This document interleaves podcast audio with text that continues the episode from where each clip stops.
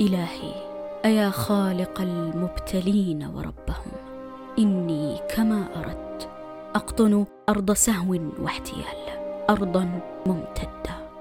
كامتداد عمري ألطف أيامها الموحلة وأشرس ما يمر عليها هي الكلاب التي لا تفقه إلا النباح.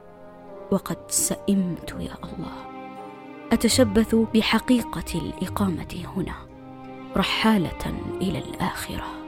إذ ما نحن سوى ضيوفا متطفلون على هذه اليابسة. نقف ونلهث ببلهه فوق مأوانا الأخير لا اعتراضا على أقدارك ولا قنوطا من لطفك. إنما جلجلة عبد لحوح يولول داعيا. إلهي ما دمت هنا. بين السادة المقيمون. أحط عقلي بالفطنة.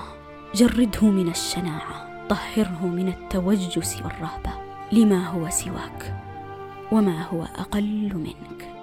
اجعله يبصق كل ما يشمئز منه. ألا يبتلع القرف قسرا ويبقى عارا على رأسي. وانذاك أستودعك إياه حرصا على ألا يتسخ بمستنقع الحياة إلهي أرجوك يكفيني شقاء تخبط اللب. إني رضيته عضوا عاقا على أن يبقى نابضا فقط. بيدك الأمر أعني تحديدا فص العقل. هاوية المرء برأسه دلالته الأبدية.